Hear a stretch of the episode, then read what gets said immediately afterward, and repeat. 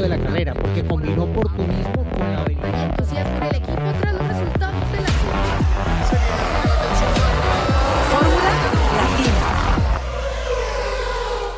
Bueno, ¿qué tal, formuleros? Un gusto saludarlos. Eh, hoy, este martes, un poco más tarde del usual. Eh, saben que los viajes obviamente han tenido que ser un poco largos. Eh, Juan todavía no ha llegado a su destino. Yo, por fortuna, ya llegué y al menos estamos con, con Giselle y con Chris eh, después de un gran premio de Brasil que, pues, pienso que ha superado todas las expectativas, ¿no? Creo que tras haber ya definido los títulos del mundo, era como, bueno, aquí realmente, ¿qué, qué hay en juego? Había cosas en juego, pero realmente creo que ninguno se llegó a imaginar que pasara todo lo que pasó en Interlagos, no solamente el domingo, sino lo que pasó desde el mismo viernes, ¿no? El hecho de haber tenido esa clasificación con la primera pole para Magnus en Haas, luego un sprint que fue una carrera increíble, eh, no sé, para algunos ha sido la mejor carrera del año, incluso hay gente que la, la, pone por encima de otros grandes premios que hemos tenido este año como, como la mejor carrera, más allá de que no haya sido el Gran Premio de Sao Paulo. Y luego el domingo, yo tenía el temor de que realmente no diera la altura de lo que había sido el sprint porque el listón estaba muy alto, pero al final ha sido un domingo de muchas emociones en todo sentido. La emoción positiva de Mercedes, de la primera victoria de Russell, cortar con esa racha sin haber ganado grandes premios que eh, databa del Gran Premio de Arabia Saudí del año anterior. Eh, lo que pasó a la interna del equipo Red Bull, lo que pasó a la interna del equipo Alpine, que ya traía historia desde antes de la carrera, eh, lo que pasó en Ferrari, en fin, creo que hay muchos puntos que, que tocar hoy. Eh, chicos, eh, Gis, ¿cómo estás? Eh, cuéntanos cómo has vivido este fin de semana y, y un poco el post, que eso todavía está súper revolucionado con todo lo que pasó entre Checo y Max. Claro que sí. Diego, Cris, qué gusto estar con ustedes. Mira, creo que la palabra del fin de semana es espectacular, ¿no? Y nunca decepciona. Brasil, la verdad es que nunca decepciona, siempre nos regala carreras así, espectaculares. Y como lo dices, creo que jamás nos imaginamos que, que nos iba a dar tanto, ¿no? Eh, ese festejo de Kevin Magnussen creo que va a pasar también a la memoria, porque como lo dijo en su vuelta, ¿no? Cuando le, le dicen P1, eh, dice, nunca había sentido esto, ¿no? Entonces, bueno, pues poder compartir y reflejar ese, esas emociones como él lo hizo, me parece que es lo que hace mágica la Fórmula 1, que aunque ya esté todo definido, siempre hay cosas nuevas y siempre hay eh, emociones que nos vinculan a lo que realmente, el por qué realmente amamos este deporte, ¿no? Ya lo mencionas, lo de Mercedes, por supuesto, la sorpresa y el saber que para el próximo año serán seguramente un fuerte contendiente, ¿no? Eso sin duda. Entonces, viene bien tener otro color más ahí de nuevo en el podio y peleando. Y bueno, la parte triste, polémica eh, o de telenovela, ¿no? Que, podemos y que seguramente va a seguir hasta que no caiga la bandera a cuadros en Abu Dhabi, veamos qué es lo que sucede con esa segunda posición en el campeonato de pilotos para Checo Pérez, pues no vamos a dejar de hablar de eso porque ya entraremos en el análisis, pero sí, eh, bastante egoísta, poco trabajo de equipo, eh, pero creo que no solo la culpa es de Max, ¿no? Sino también de Red Bull, de cómo le ha manejado su carrera, de cómo ha sido con él. Creo que todo va, va de la mano. Ya entraremos en ese tema, pero sí, me, sí me decepciona un poco la actitud de, de Max, la verdad. Bueno, ya, ya creo que todos andaremos en, en este asunto que es el que más está eh, conversando, el que más tráfico está generando en las redes sociales, que se habla y la Fórmula 1 lo ha dicho, ¿no? Que quieren bajar un poco la toxicidad en las redes sociales y creo que desafortunadamente no con todo lo que pasó este fin de semana, por donde lo mires, era como todo lo contrario, ¿no? Era como echarle más más gasolina al, al fuego, ¿no? Eh, que Cris, yo creo que al final nos quedamos un poco con la estela de todo lo que fue el fin de semana, eh, sobre todo con las controversias, pero creo que es un poco desafortunado para George Russell y para Mercedes que todo esto está dejando en la sombra su primera victoria en la Fórmula 1, que primera solo hay una, y fue este fin de semana, y fueron dos, fue el sprint y luego el Gran Premio, y que Mercedes con esto está dando una señal muy clara de que, mira, ya resolvimos lo de este W13 bipolar, así que ojo. ¿Cómo les va, chicos? Diego, Gis, a todos los que nos están acompañando. Eh, vos sabés que era uno de los temas que yo dialogaba ayer con algunos compañeros y les planteaba eso, ¿no? Fíjense cómo quedó prácticamente eclipsada la primera victoria de, Russell en la Fórmula 1 con todo lo que se generó en este fin de semana de, Gran Premio en, Brasil, de Gran Premio de San Pablo, ¿no? Y otra cosa que, bueno, como todos, los que nos dedicamos a esto, tenemos la costumbre, algunos eh, en algún dispositivo digital, otros como yo, en alguna cuaderno, libreta a mano, a medida que van pasando las cosas, vas tomando nota de todo lo que vas a tener que hablar y de lo que te llama la atención. Y les digo que después de viernes y sábado ya tenía completo el cuaderno, ¿no? Con, todo lo que había acontecido en la pista y faltaba todavía el Gran Premio que, nos dio también bastante material para poder discutir y analizar.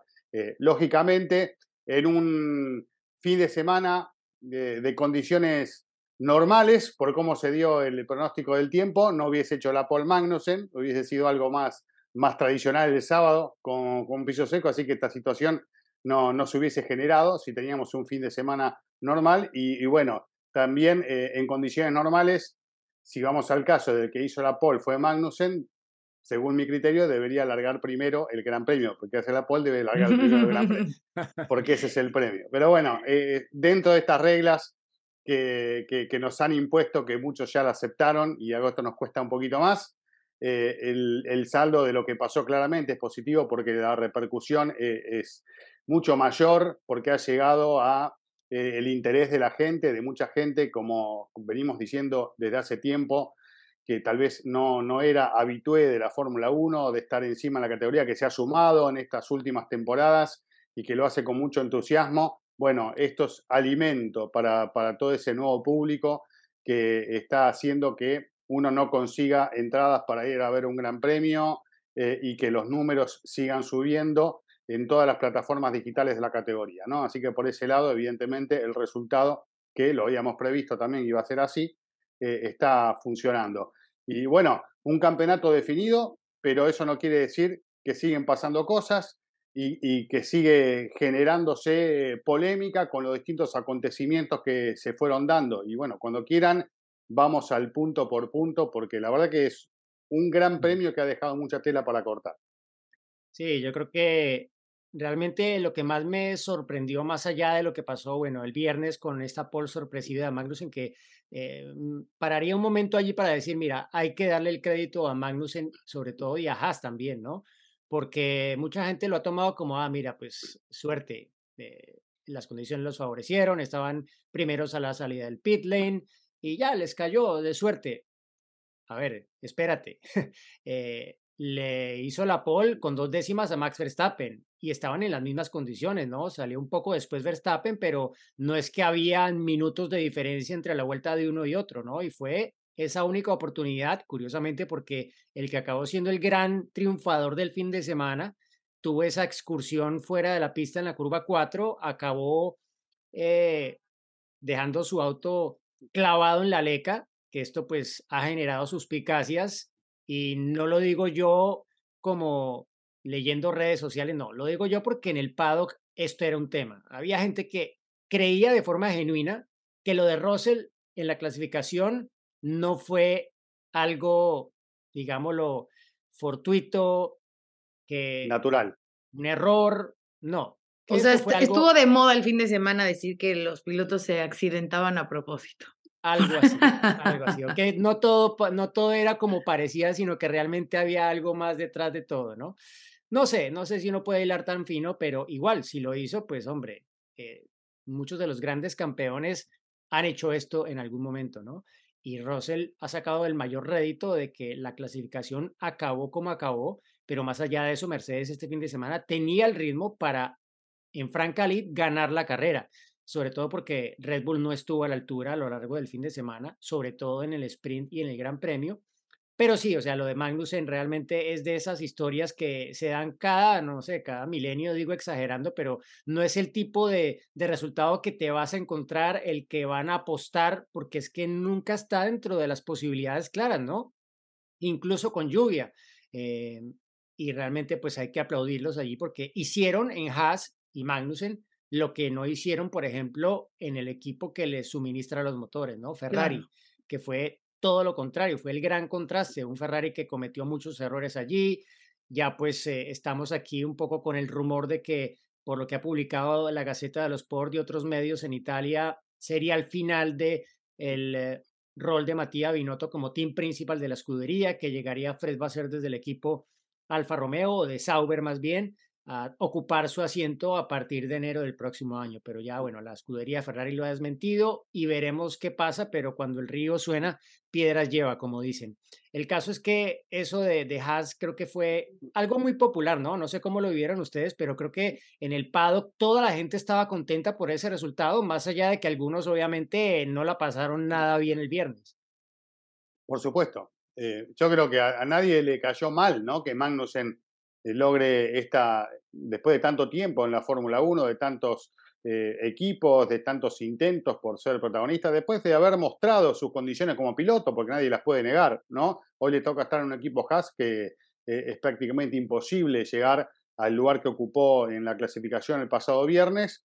todos se pusieron contentos y hasta sus rivales, sobre todo los de los equipos de punta, porque saben que no era alguien con quien se iban a medir cuando llegue la hora de la verdad, ¿no? Eh, con lo cual eh, fue todo un momento de distensión y, de disfrutar del reconocimiento a alguien, como si en algún momento, como ahora está volviendo a sonar el, nombre de Hulkenberg, llega a ese podio que todavía no pudo conseguir en, su trayectoria, ¿no? Eh, y vos hablabas de Haas y, se está comentando también ya de el, alejamiento de Mick Schumacher, tiene un panorama complicado ¿no? para, para la continuidad en la Fórmula 1, por eso suena el nombre de Hulkenberg ya para estar prácticamente cerrado. No sé si está cerrado, pero está eh, esto prácticamente allí está. Este, cocinándose, ¿no? No sé si cuando salga este podcast ya habrá salido la noticia, pero es, es algo que está ya, solo falta darle el centro. Claro, eh, sí, exacto, que quede ya eh, de parte de los protagonistas publicado oficialmente, pero...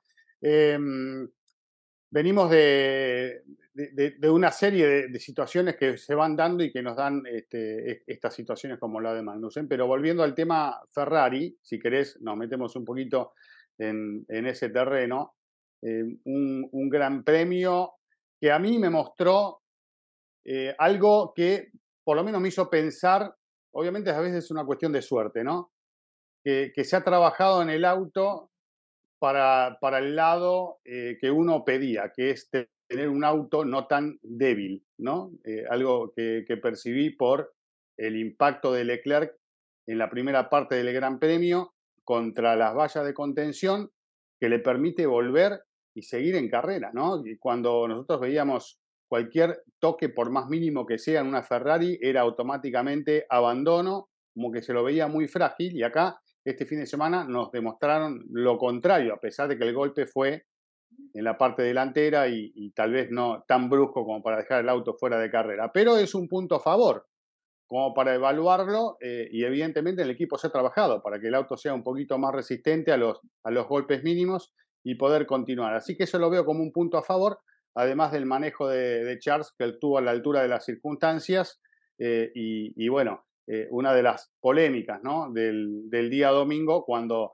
él pide el puesto de Sainz, que venía tercero, había que ceder un podio, ¿no? Por parte de Sainz, pero el equipo es el que ahí, a diferencia de Red Bull, es el equipo el que dice, no, no, se queda todo así, muy peligroso.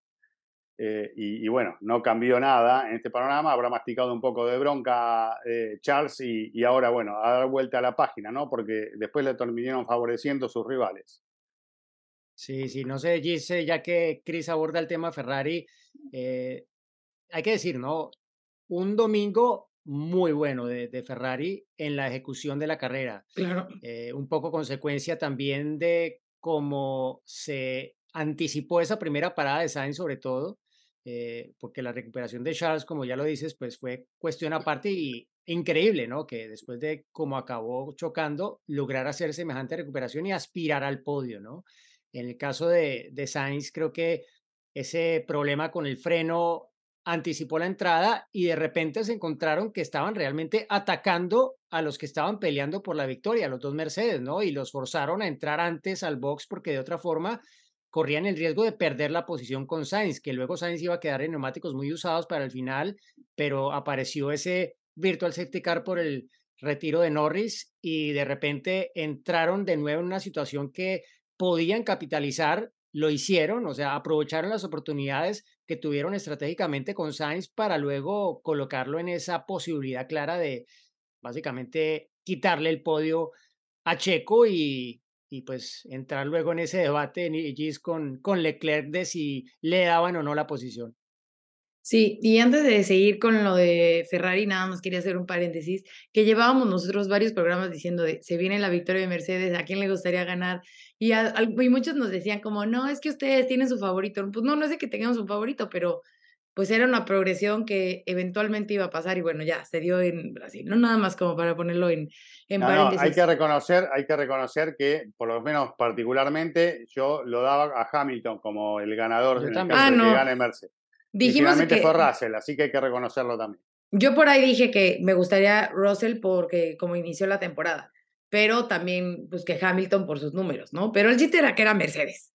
Bueno, ese era, ese era el título de nuestro episodio anterior. Exactamente, por eso, por eso lo menciono. Pero bueno, eh, respecto a Ferrari, sí, me parece que el domingo hicieron como una recuperación de todo lo que había venido pasando el fin de semana, ¿no? Porque, por ejemplo, si nos vamos a, ese, esa escena con Carlos, eh, con Charles Leclerc en los pits, con los neumáticos, o sea, y lo escuchas con los mensajes de radio, es, parece risa, o sea, parece que como si hubiera sido el primer gran premio de, de, Ferrari, ¿no? O sea, montan un neumático, luego no, no, este no es, y montan otro, y Charles así de que, a ver, chicos, estamos en, o sea, en, en blandos usados, no, necesitamos los nuevos, no, a ver, pásenmele dónde está la derecha y dónde, o sea, de caricatura, de risa, ¿no? Totalmente la escena que, que sucedió, pero bueno, el domingo... la música, la música de, del show de Benny Hill.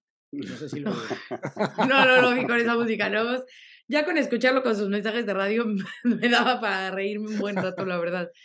Pero sí, el domingo, no sé si recordaban que también les decía que después de eh, que durante el Gran Premio de México eh, me decían eh, que era lo que les hacía falta, ¿no? El poder tener un domingo perfecto. Entonces me parece que el domingo, bueno, por fin lograron embonar todas sus piezas y Carlos incluso lo dijo, ¿no? O sea, ¿Cuántas veces he estado tan cerca de un buen fin de semana y algo pasa? Y algo pasa, y algo pasa, y algo pasa. Bueno, en esta ocasión sí eh, perdió esas posiciones por la penalización, ¿no? Que hubo cambio su, en su unidad de potencia, penalizó con cinco lugares, pero bueno, lo pudo regresar, pudo regresar al, al podio, pudo remontar, por decirlo de alguna forma, con una buena estrategia y una buena ejecución del domingo. Entonces, eh, todo lo que había pasado el fin de semana y días antes, me parece que, bueno, lo compusieron de esa forma para lograr ese, ese podio y que, como lo decían, a diferencia de otros equipos que ya entraremos en el tema, eh, decidieron dejarle a Carlos esa oportunidad de, de, tener el podio, a pesar de que Charles está con Checo empatado por el segundo, el segundo lugar. No sabemos, no sabemos dentro de cada escudería cuáles son los motivos, ¿no? Para así dejarlo para permitirle, en este caso, a lo mejor para la escudería no es tan importante hacer e, ese, ese segundo lugar de pilotos porque no es como hacer el 1-2 que simboliza algo para Red Bull, ¿no? Que sería su primer 1-2 histórico en pilotos porque sí han conseguido el título de pilotos y del campeonato de constructores, pero nunca el 1-2 con sus pilotos. Entonces, para lo mejor ellos era más importante que Carlos tuviera esa oportunidad de estar en el podio después de la, de la carrera que hizo y no negársela a, Charles, ¿no? Entonces, aquí es donde creo que entra eh, la, la, gran diferencia de por qué a Charles no, no le cedieron o no le dejaron eh, cumplir lo que, el objetivo que él quería. Para el equipo era importante sumar los puntos independientemente de la posición de sus dos pilotos. Porque, todavía el campeonato de constructores. se le está viniendo Mercedes. Y ojo, porque no es tanta la diferencia y quedan todavía este, los puntos en juego del próximo fin de semana que puede llegar a revertir las cosas. Así que atención con eso. Acuérdense que cada millón, cada, cada punto es millón, ¿no? Entonces. Más. Cada, o sea, cada posición del campeonato, estamos hablando de más de 10 millones de dólares. Pueden ser hasta unos 12 pues. millones de dólares. Entonces, o sea, imagínate, eh, más allá de eso, claro, porque estaba con el reglamento actual un poco la dualidad. Eh, ¿Te quedas con el dinero o te quedas una posición atrás y tienes más tiempo de desarrollo en el túnel de viento, en eh, el túnel de viento simulado, el CFD. Eh, sí, está, está un poco sobre la mesa eso, pero a ver, yo, yo creo que para un equipo Nosotros, después de haber arrancado la temporada, pero o sea, después de haber arrancado la temporada ganando con un 1-2 en la primera carrera, habiendo ganado dos de las tres primeras. Con la posibilidad de pelear por el título. Exacto, o sea, es que el título estaba sobre la mesa. No es que nadie se, o sea, ellos mismos con su rendimiento en pista lo pusieron muy claro, era, estaba ahí, más allá de que fue el momento en el que Red Bull tuvo su crisis de fiabilidad que superaron rápidamente.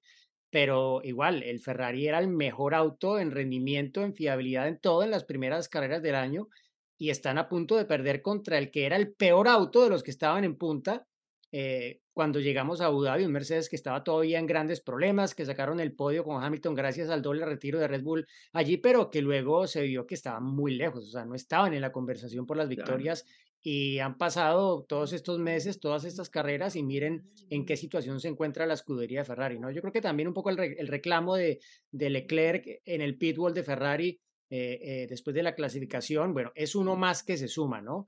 Eh, lo hizo con el casco puesto para que nadie se diera cuenta de la cara que tenía seguramente adentro que explotaba, em, pero todo lo que se ha venido sumando, el hecho de no haberle dado la posición que reclama Leclerc, que lo habían hablado previamente, no sé si todo eso también se está sumando para que empiecen a aparecer esos rumores que ha desmentido Ferrari de la salida de Binotto, ¿no? Yo creo que al interior de Ferrari la cosa está candente. Eh, sabemos que es un equipo muy político, más que cualquier otro. Y ahí está de por medio Nicolas Todd, ¿no? que es el manager de, de Leclerc. Ya Jean Todd no está en la FIA, pero Nicolas Todd lleva mucho tiempo en la interna de Ferrari porque antes era, recordemos, el manager de Felipe Massa. Él sabe cómo se mueven las cosas allí. Y si él siente que las cosas no están yendo hacia el lado de su piloto, seguramente que debe haber un forcejeo allí importante. Aparte porque Carlos Sainz está haciendo un muy buen papel, está cerrando muy bien la temporada. Y aunque él le dijo a, Juan en la entrevista que, que si le hubieran dado la instrucción él hubiera cedido la posición, yo tengo realmente mis dudas de que eso hubiera sido así. O sea, Carlos había peleado hasta el último mm. segundo para que no tuviera que hacer eso si se lo llegaban a pedir porque, es que hay más en juego, ¿no? O sea, ojo, no, pero te voy a decir que te voy a decir qué pasa, Diego, la, la gran diferencia, porque o sea, eh, es, es compararlo. Aquí estás por un podio, o sea, aquí le estás entregando un podio y el podio, pues sí te da, o sea, sí dices, oye, hizo 25 podios en su historia de Fórmula 1.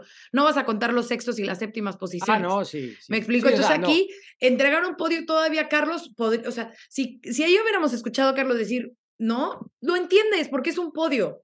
¿No? A diferencia de Max, que era un sexto, séptimo, cuando él ya tiene el título de pilotos.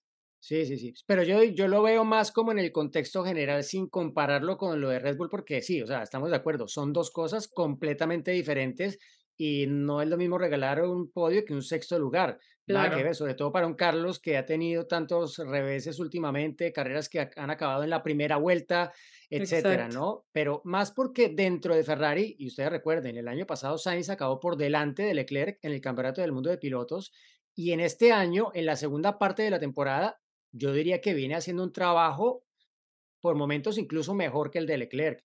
¿Y esto por qué? Porque es que Ferrari claramente este año no fue, pero si el año entrante llegara a ser, Sainz quiere llegar allí adelante y decir, mira, pues sí, mucho Leclerc y todo, pero miremos los puntos, miremos los resultados. Este auto a mí no se me daba y mira dónde acabé. Acabé superándolo, acabé consiguiendo una pole al final de la temporada. Entonces, allí creo que todavía hay mucho más en juego a la interna del equipo que solamente el resultado particular de, de este fin de semana. No sé cómo lo ves, Cris. No, eh, eh, simplemente para agregar y no extendernos mucho sobre este tema, eh, cuando uno piensa un poco en lo que es la actividad y cómo debería hacer las cosas, la verdad que cada piloto debería llegar a donde le, le dan sus recursos eh, y el contexto en el que está corriendo, ¿no? Sin, sin que le regalen absolutamente nada. Esa debería ser la lógica. Después está, bueno, hay un montón de condimentos que participan en lo que es una carrera de Fórmula 1. Ahora, si quieren, vamos a ir al tema Red Bull, eh, que, que, aportan también, por ejemplo, decisiones del equipo en cuanto a estrategias, eh, en cuanto a cómo encarar la carrera, situaciones de carrera que de repente se presentan y que pueden cambiar un poco la regla del juego, situaciones del campeonato que a veces hacen que uno pueda llegar a interpretar una determinación de un pedido de cambio de posición en la pista. Pero la naturaleza lo, lo que ofrece y lo que debería hacer es que, bueno, cada uno llegue hasta donde llega, porque esa es la esencia del automovilismo, ¿no? Y, y, si no alcanzaste a superar a tu rival, y bueno, este, no alcanzaste, ¿no? Así debería ser el automovilismo. Pero, insisto, se entienden determinados pedidos en determinados momentos porque es un beneficio para los pilotos y para el equipo también, en cuanto a la cantidad de puntos que redunda, como decíamos recién, en una buena cantidad de, de dinero para la próxima temporada en el cambio de en el caso de cambiar posiciones en el campeonato de constructores. Pero bueno, si quieren nos metemos en el tema. solo una cosa, ¿no? Eh, para recordar eh, el cuadro que tienes detrás, no recuerdo una época ya de muchos años, ¿sí? Eh, de la Fórmula 1, el Mercedes es el W196, supongo. Sí, señor. bueno, en esa época también las órdenes de equipo estaban, bueno, al orden del día y Fangio llegó a ganar carreras en las que le cedieron el auto y otros pilotos de la época también. O sea, esto, esto no es nuevo y esto ya eh, hace parte del deporte de la Fórmula 1 eh, y del automovilismo en general, ¿no? Entonces, pues se entiende, ¿no? Como tú lo dices, que, que se hagan este tipo de pedidos, más cuando ya se habían dialogado previamente, ¿no? Porque en el caso de Ferrari, Leclerc dijo, esto lo habíamos hablado antes de la carrera. Y pasando al tema Red Bull, seguro que se había hablado. El tema es, se había hablado y se había concretado, es lo que no sabemos. O sea, seguro que este tema se puso sobre la mesa y no dudo que Checo lo habrá puesto sobre la mesa varias veces. Sobre todo después de lo que pasó en el sprint, cuando ya Checo dijo por primera vez, mira, ayúdeme con esta posición. Y no hubo tal. Al final Helmut Marco explicó a, a una de las televisiones internacionales que Checo estaba demasiado lejos de Max y que por eso no le dieron la posición. Ok, pero lo que pasó el domingo fue, me parece, un poco diferente y no sé si quieren que lo abordemos de lleno o escuchemos una pregunta para tomarlo como desde ahí. Como tú quieras, Diego. Hoy tú tienes el mando. Creo que ya todos sabemos qué fue lo que sucedió. No necesitamos entrar en, en más detalles de, del minuto a minuto de cómo sucedió, sino más que nada eh, las reacciones y el por qué eh, los, los motivos de, Max, porque creo que es también, hay dos cosas importantes en, este, en esta situación, creo yo. El que Max haya dicho que él tenía sus razones y que obviamente se esté especulando sobre esas razones, ¿no? Porque todos creen saber por qué son sus razones, que ahorita vamos a esa pregunta y de ahí nos vamos a, a soltar en el tema. Y el segundo, eh, una declaración de Checo, ¿no? Que de hecho se la dijo a Juan Fosaroli, de tiene los títulos gracias a mí. Y creo que pues, no es que gracias a él, o sea, no es que, eh, o sea, creo que las palabras de Checo, y no es defenderlo, no, no es que dijera, ay, este, yo le ayudé a ganar todas sus carreras o, gracias a mí ganó su carrera, no, sino que Checo sí ha sabido trabajar en equipo. Checo sí ha respondido cuando le han pedido que ceda posiciones, cuando lo dejen pasar, cuando ha tenido que detener a Hamilton en pista eh, peleándole Checo a legend, ¿no? El ministro de Defensa. Eh, va, por ahí esa declaración, ¿no? Entonces me parece que esos son los temas eh, a desarrollar más allá de, de... Vamos a la pregunta. Está bien, vamos a la pregunta. Ya me voy a callar. Adiós. Hola, mi nombre es Diego. Mucho se ha especulado en redes sociales sobre un posible Crashgate 2.0. ¿Ustedes qué piensan sobre esto? Saludos desde Uruguay. Hola Diego, ¿cómo estás? Eh, Diego Formulero. ah, yo no soy eh, formulero. Bueno, sí, también. Ah. ah. El otro, el otro Diego. El otro Diego, el otro Diego. Porque son dos nada más. Exacto. El otro a ver, reformulero. Reformulero. A ver, ahí te va. Eh, ¿Por qué se dice esto? Por lo que decía de las especulaciones, ¿no? Supuestamente Max en su mensaje de radio dice, yo se los dije en verano, esto no va a pasar y tengo mis, mis motivos y me sostengo en eso.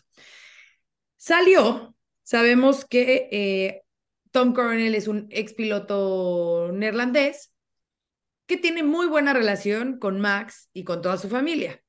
Recordemos que cuando sucedió lo de Mónaco, ¿qué fue lo que sucedió en Mónaco? Que bueno, en la sesión de clasificación, Checo se trompea, pierde el auto y sabemos que cuando en Mónaco pasa, bueno, en la o sea, en muchas pasa, pero en Mónaco es tan complejo, tan chiquito el, el, tan angosto el trazado que, bueno, para entrar, mover el auto, no sé qué, ahí se detuvo la calificación, se, se acabó la sesión y quedaron clasificados como, como venían marcados sus tiempos.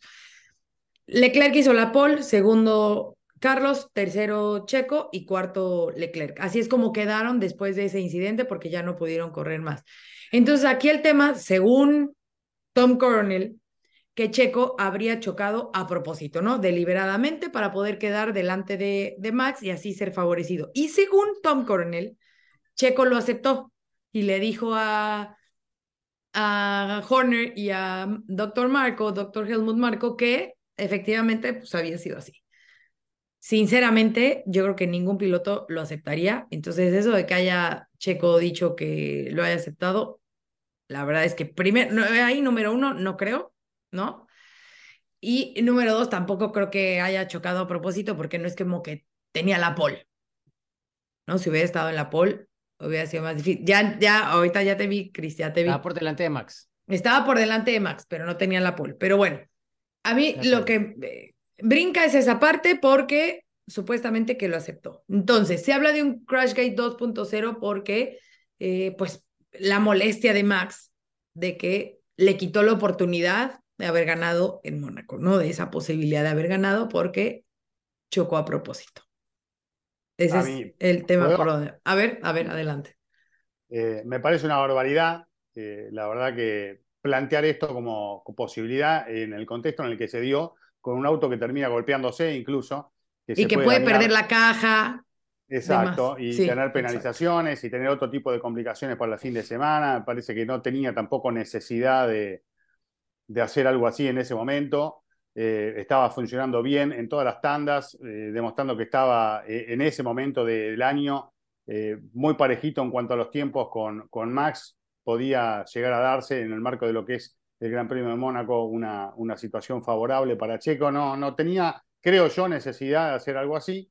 teníamos el antecedente de Leclerc del año anterior, ¿no? donde sí había pasado eh, también una situación así de, golpe, pero que terminó perjudicándolo y ahí tenemos el antecedente de lo que puede pasar cuando uno este, piensa que eso los pilotos lo hacen a propósito golpeando el auto. Lo que sí puedes hacer es como, bueno, eventualmente hizo Schumacher o, alguna pasada de largo, trabando, atravesando el auto o estacionándolo en algún sector o en alguna vía de escape, asegurándote de que no se golpee y eso sí, obviamente, es más polémico. Eh, esto fue algo diferente incluso quedando cruzado en una curva donde vienen los otros, viene una Ferrari, no me acuerdo si era Sainz o Leclerc, que termina haciendo el trompo y hasta Sainz, haciendo contacto con, con Checo. O sea, me parece una ridiculez y, la verdad que me molesta bastante.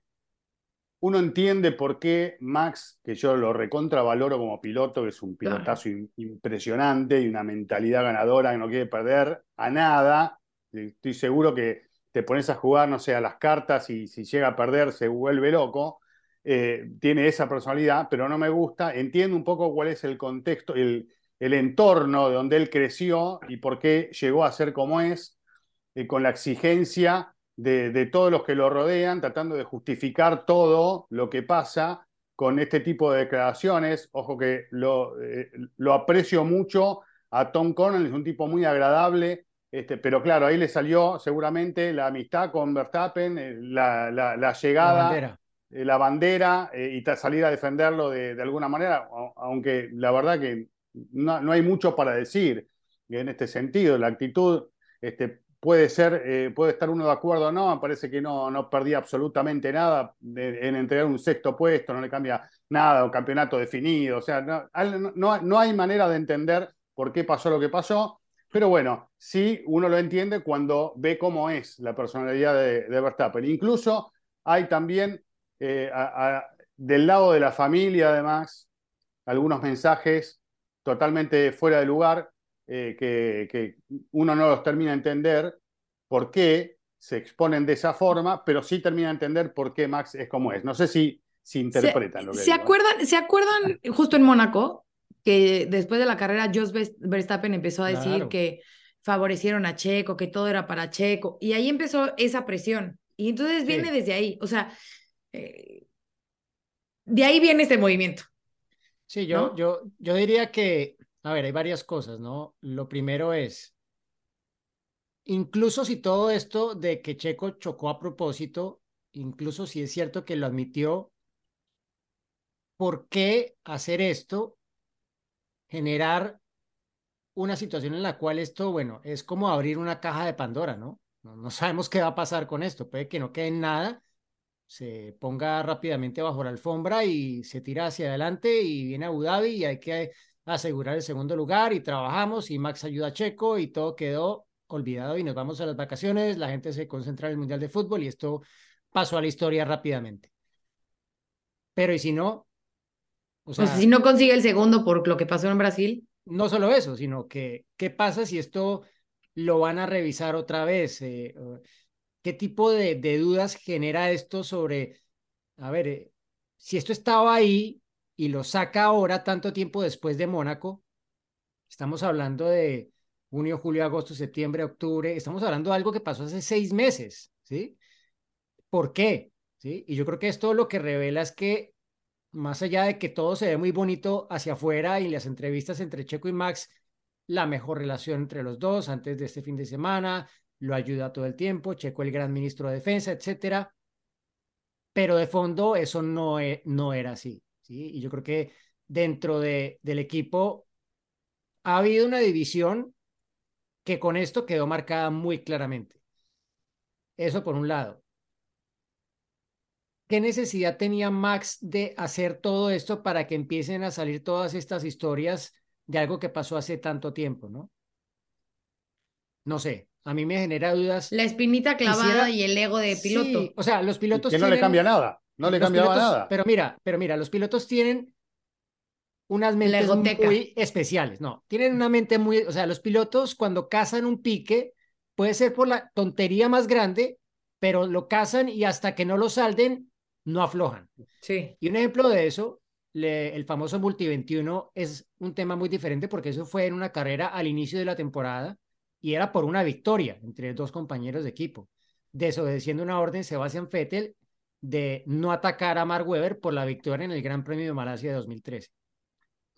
Pero lo que motivó eso, según se conoció tiempo después, fue algo que pasó el año anterior.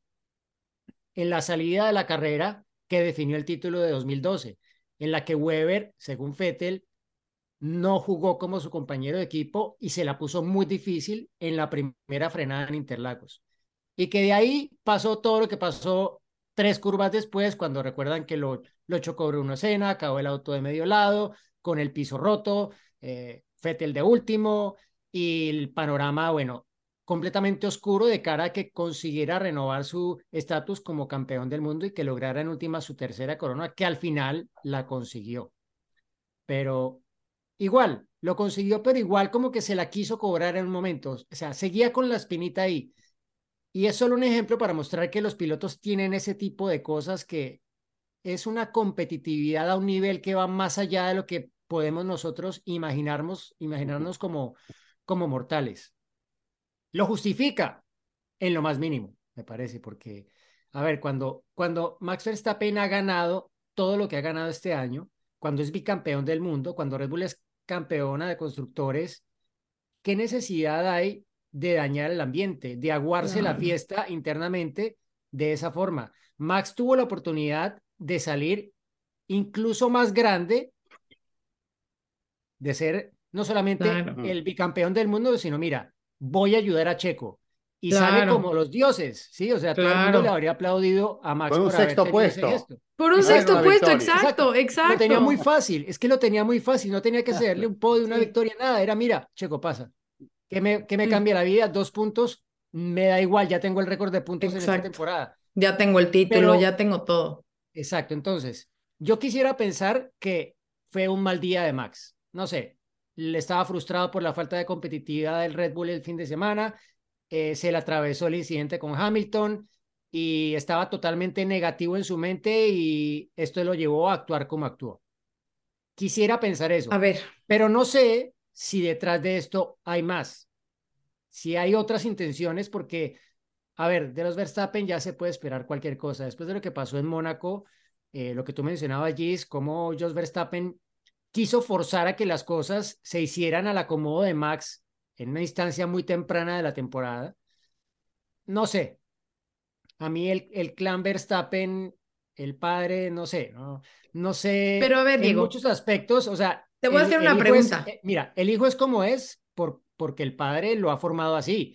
Y está bien, un piloto tiene que ser siempre a ganarla. Y bueno, te lo digo porque he conocido a algunos pilotos como personas muy de cerca y es que no aflojan y, y si ven la oportunidad te van a poner, eh, te, van, te, van, a clavar, como decimos en Colombia. Pero, pero mira. Y le ha ayudado porque por algo ya es bicampeón. Exacto. Pero, pero ahí te va mi pregunta. O sea, realmente es por cómo son los Verstappen, porque como dices, muchos campeones y muchos pilotos hemos visto así. O es porque Red Bull también le ha dado esa oportunidad de ser así. Ah, no, claro. O sea, a ver, Red Bull, todo es como Red Bull está trabajando para, para, este, para Max. Todo el garage trabaja para Max. Necesitamos un piloto que ayude a Max a ganar los títulos. Max, Max, Max, pues todo es Max. Entonces, claro, todos están a su servicio. Ah, mira, Entonces, cuando, cuando... de otro equipo me dijo, han creado un monstruo. Claro, claro. A ver, aquí no estamos negando la calidad de piloto que es, las excelentes manos que tiene. Es, o sea, a ver, es un talentazo, ¿eh? Ojo. Es una máquina de ganar. Es una máquina, perfecto. Y, y, y la parte de su familia le ha ayudado y todo, porque no solamente ser bueno eh, manejando, sino también la parte de la mentalidad. Eso lo han hecho muy bien. Nadie está peleado con eso. Todos estamos de acuerdo que excelente, aprobado, ¿no? Esa, esa eh, materia aprobada. Pero Red Bull ha contribuido a eso, porque claro, siempre eh, no te va bien, no estás cerca de los tiempos de Max, bye, te cambio de piloto. Eh, Checo, tienes que ser en la posición, va Checo, la set, ok, perfecto, gracias. O sea, thanks, mate, ¿no? Eres una leyenda, eres un animal. ¿Por qué? Porque has ayudado a, a Max a contribuir en eso. Y no solamente lo que digo de Checo, ¿eh? O sea, viene de desde el año uno cuando lo subieron y quitaron a Daniel Kiviat y lo subieron, entonces ganó, entonces ya es como esa locura y todo es Max, Max, Max, Max y todo el garage trabaja para Max y todos estamos centrados en que Max sea la joya de Red Bull. Es que es así, con los la máquina campeones, eh, en muchos casos ha sucedido exactamente lo mismo, ¿no? Acá no hay que engañarse.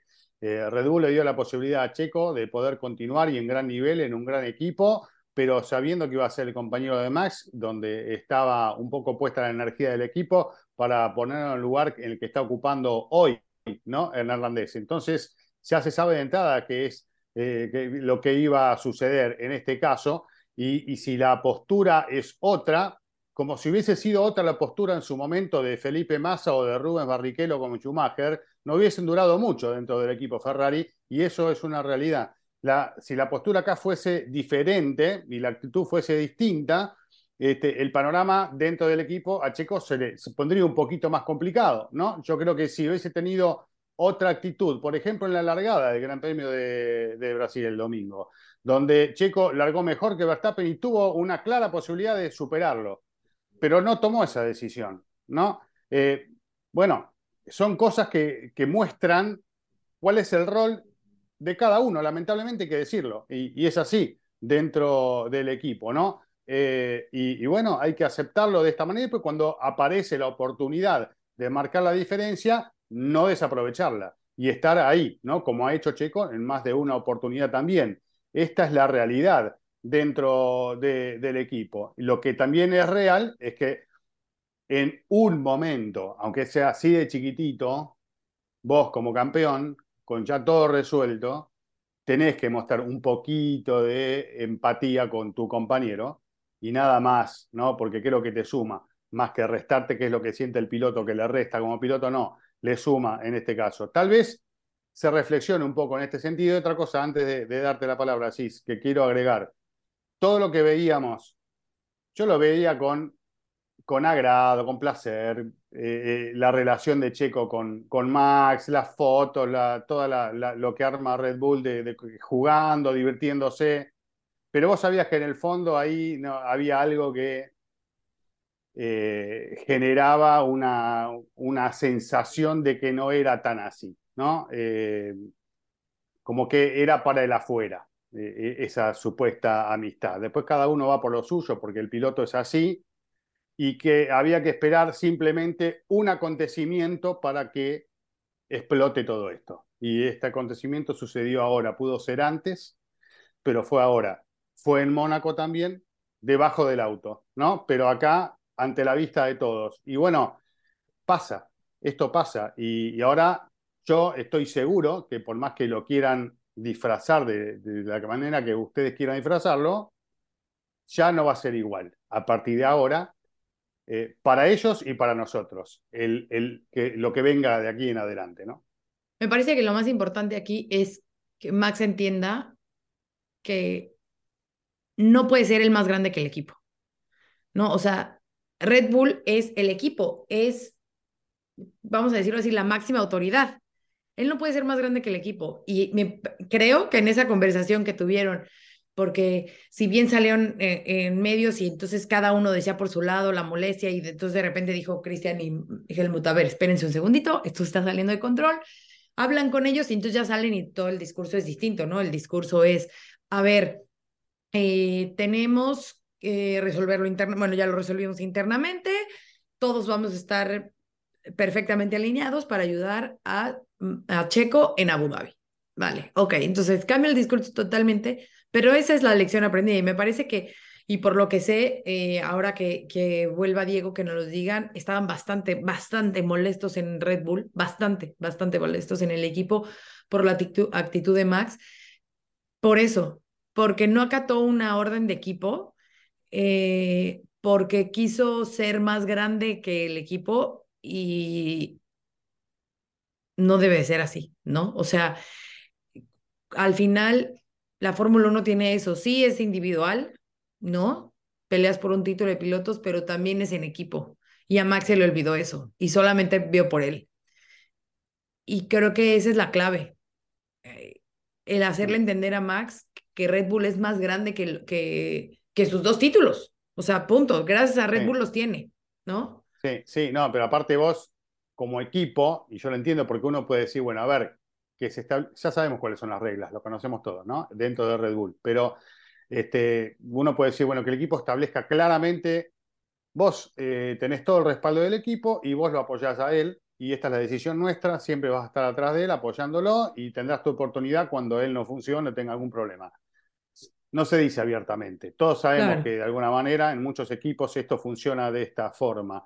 Eh, porque si vos lo, lo, decís públicamente, lo exponés, lo decís claramente en la cara al piloto y demás, eh, digamos, em, un piloto número dos en el que le están diciendo todo el tiempo que, cuál es su rol, no va a funcionar de la misma manera. Vos necesitas que, necesitas que esté estimulado, que rinda al máximo, que de todo de sí para poder incluso pelear hasta con su compañero hasta que el equipo le diga, no, pará, no lo pases o dejarle el puesto porque nos conviene por tal motivo o tal otro. Entonces vas ahí paso a paso tratando de sacar el máximo provecho de, un rendimiento. Eh, Como sucedió con Alpine. ¿Cuántas veces no se ayudaron el uno al otro en la temporada? ¿Cuántas veces? Bueno, este pero ahora otra vez. Eh, claro, pero ahora ya también hubo ese contacto de Esteban Ocon, eh, ¿no? Todo, todo lo que sucedió el sábado y el domingo fue de, a ver, Esteban, vas a dejar pasar a Fernando. O sea, si Fernando te alcanza, lo vas a dejar pasar. No, pero lo vas a dejar pasar. O sea, no hay discusión. No queremos que peleen entre ustedes. O sea, ¿sabes? Entonces, aquí ha habido para los dos, tanto para Fernando y para Esteban. Sí, que está buenísimo que peleen entre ellos. ¿eh? Claro, claro. A, todos nos gusta que peleen entre ellos. Lo que obviamente el equipo quiere evitar es llevar los dos autos a casa. Rompiendo el auto. Háganlo dentro de, la, de las luchas lógicas, ¿no? Porque Alonso casi termina rompiendo el auto en, en, esa maniobra. Y bueno, obviamente es Alonso también, ¿no? Con todo lo que tiene detrás, con todo lo que ganó, con su personalidad. Eh, y a pesar de estar en la última etapa de su carrera funcionando al, mejor nivel y con un pie o los dos pies afuera del equipo, ¿no? Esperando que termine el año como para cambiar el panorama y ya pensar en verde, ¿no? En, Aston Martin. Pero eh, cosas que pasan, esto evidentemente, de acuerdo a la estructura de cada equipo, se va a poder lidiar con estas cuestiones mejor o peor, eh, pero siempre va a estar ahí. Cuando vos tenés dos pilotos eh, que pretenden ser número uno o que vienen aquí ya habiendo demostrado qué es lo que pueden hacer a ganar o a llevarse el mejor resultado posible, las cosas siempre van a suceder, ¿no? Y yo soy, bueno, partidario de que tal vez no tengas el mejor resultado para el equipo, pero para la categoría y para el espectáculo siempre es mejor dejarlos correr, ¿no? Y que se, y que se brinden por el espectáculo. Pero claro, siempre pesa, como decíamos antes, el dinero, esos 12 millones que te pueden llegar a dar eh, cambiar de un puesto a otro, y, bueno, eso siempre termina pesando, ¿no? Entonces, conclusión a tu pregunta, Diego. Eh, Crashgate 2.0, pues no, no creo que vaya por ahí. Eh, no creo que sea este el caso. Eh, creo que es más como una obra de especulaciones y una obra por la presión de la familia Verstappen. No creo que haya chocado deliberadamente Checo y como lo hicimos, si es que sí lo hizo, tampoco es que lo haya eh, comunicado. Y, y que las declaraciones de Abu Dhabi en la previa de Abu Dhabi van a ser todos los mejores amigos, ¿no? Después vamos a ver qué pasa en la pista. Claro, no, todo va a ser, no, ya quedó en el olvido, todos vamos a trabajar para este fin de semana para conseguir el 1-2. Por supuesto, esa es la frase. Y mira, creo que hasta de alguna forma vino bien que haya venido en esta época del, o sea, ya al final de la temporada, porque como lo decía Diego, bueno, viene el Mundial, nos vamos a enfriar, vamos a pensar en eso, en, inicia la próxima temporada, y si bien, aunque por supuesto, eh, los pilotos tienen muy buena memoria, ¿no? Pero va a ayudar a enfriar bastante la situación, ¿no? Sí, sí, sí, absolutamente. Eso, eso va a ser así. Y bueno, este, vamos a ver con qué nos encontramos, ¿no? Y no nos olvidemos que están ahora en el desenlace del campeonato en, en Abu Dhabi, están llegando todos por, esto, por estas horas. Y, muy cerquita de donde se disputa la Copa del Mundo de, fútbol en Qatar, e incluso con eventos que se están dando ahí mismo en Abu Dhabi, relacionados con la previa del Mundial, así que imagínense todo el, entorno de lo que va a ser esta carrera.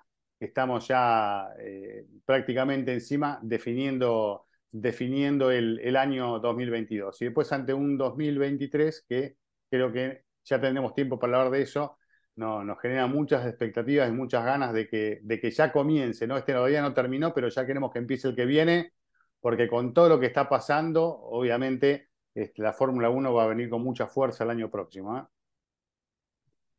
Bueno, eh, Cris, creo que llegamos ya al final de esta edición. Diego tuvo que partir por un momento, pero eh, esperamos que, que sí, que siga trayendo polémica Abu Dhabi para que tengamos mucho de qué hablar aquí en, en Fórmula Latina, ¿no?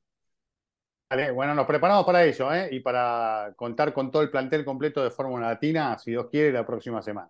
¿eh? Bueno, nos vemos y respondemos sus preguntas y no se olviden de hacer su alineación en Grid Rival. Ya es la última, puede ser el, un buen resultado, los puede catapultar a las primeras posiciones. Acuérdense que hay premio para el ganador, así que ojo, ojo, ojo con quién alinean para esta última. Última oportunidad, aprovechen. Yo empecé eh, muy mal el campeonato, andaba ya por arriba de los 2000 y hoy estoy en 700 y algo, así que vine remontando de a poquito, de a poquito. Vamos a ver cómo me va el fin de semana. Yo estoy en los 400, así que ojalá que, que pueda juntar. Bueno, no, ya estás muy lejos. Bueno, chicos, nos, vemos la próxima semana y respondemos sus preguntas. Adiós adelantamiento de la carrera, porque combinó oportunismo con la habilidad. entusiasmo del equipo